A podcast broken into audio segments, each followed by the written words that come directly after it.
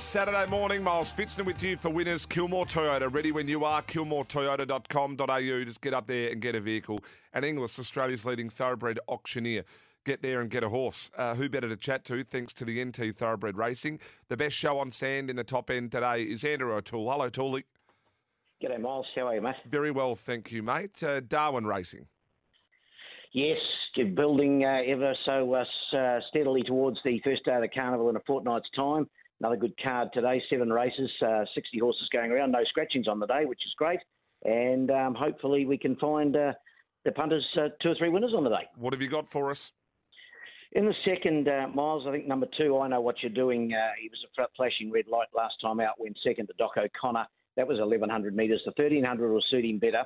He's going to the Guineas in a fortnight's time um, safely through this, of course. Mark Pegas rides for Kevin Lamprick. Four dollars twenty. I think that's pretty decent value. So race two, number two. I know what you're doing. Spot on. We moved. We moved to the fourth. Uh, a fresh runner here, I think, will uh, take uh, plenty of beating. Number two, Del Viento from the stable of Chloe Baxter. Paul Shires uh, takes the. He's got some pretty good rides today, Shearsy.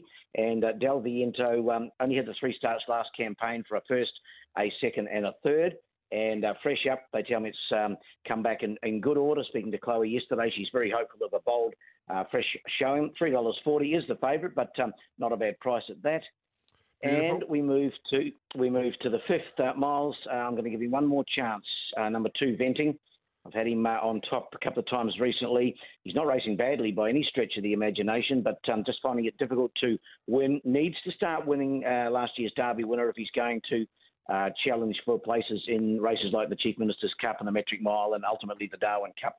So uh, I think today is his day, only a seven horse field, and uh, race five, number two, venting for mine. He's at $2.90 at the present time. Tooley, you're a star, mate. Um, I'm still trying to get on on, on the next Darwin Cup junket. I'm um, talking to James this week, so hopefully I'll see you up there. Good on you, mate. Do your best.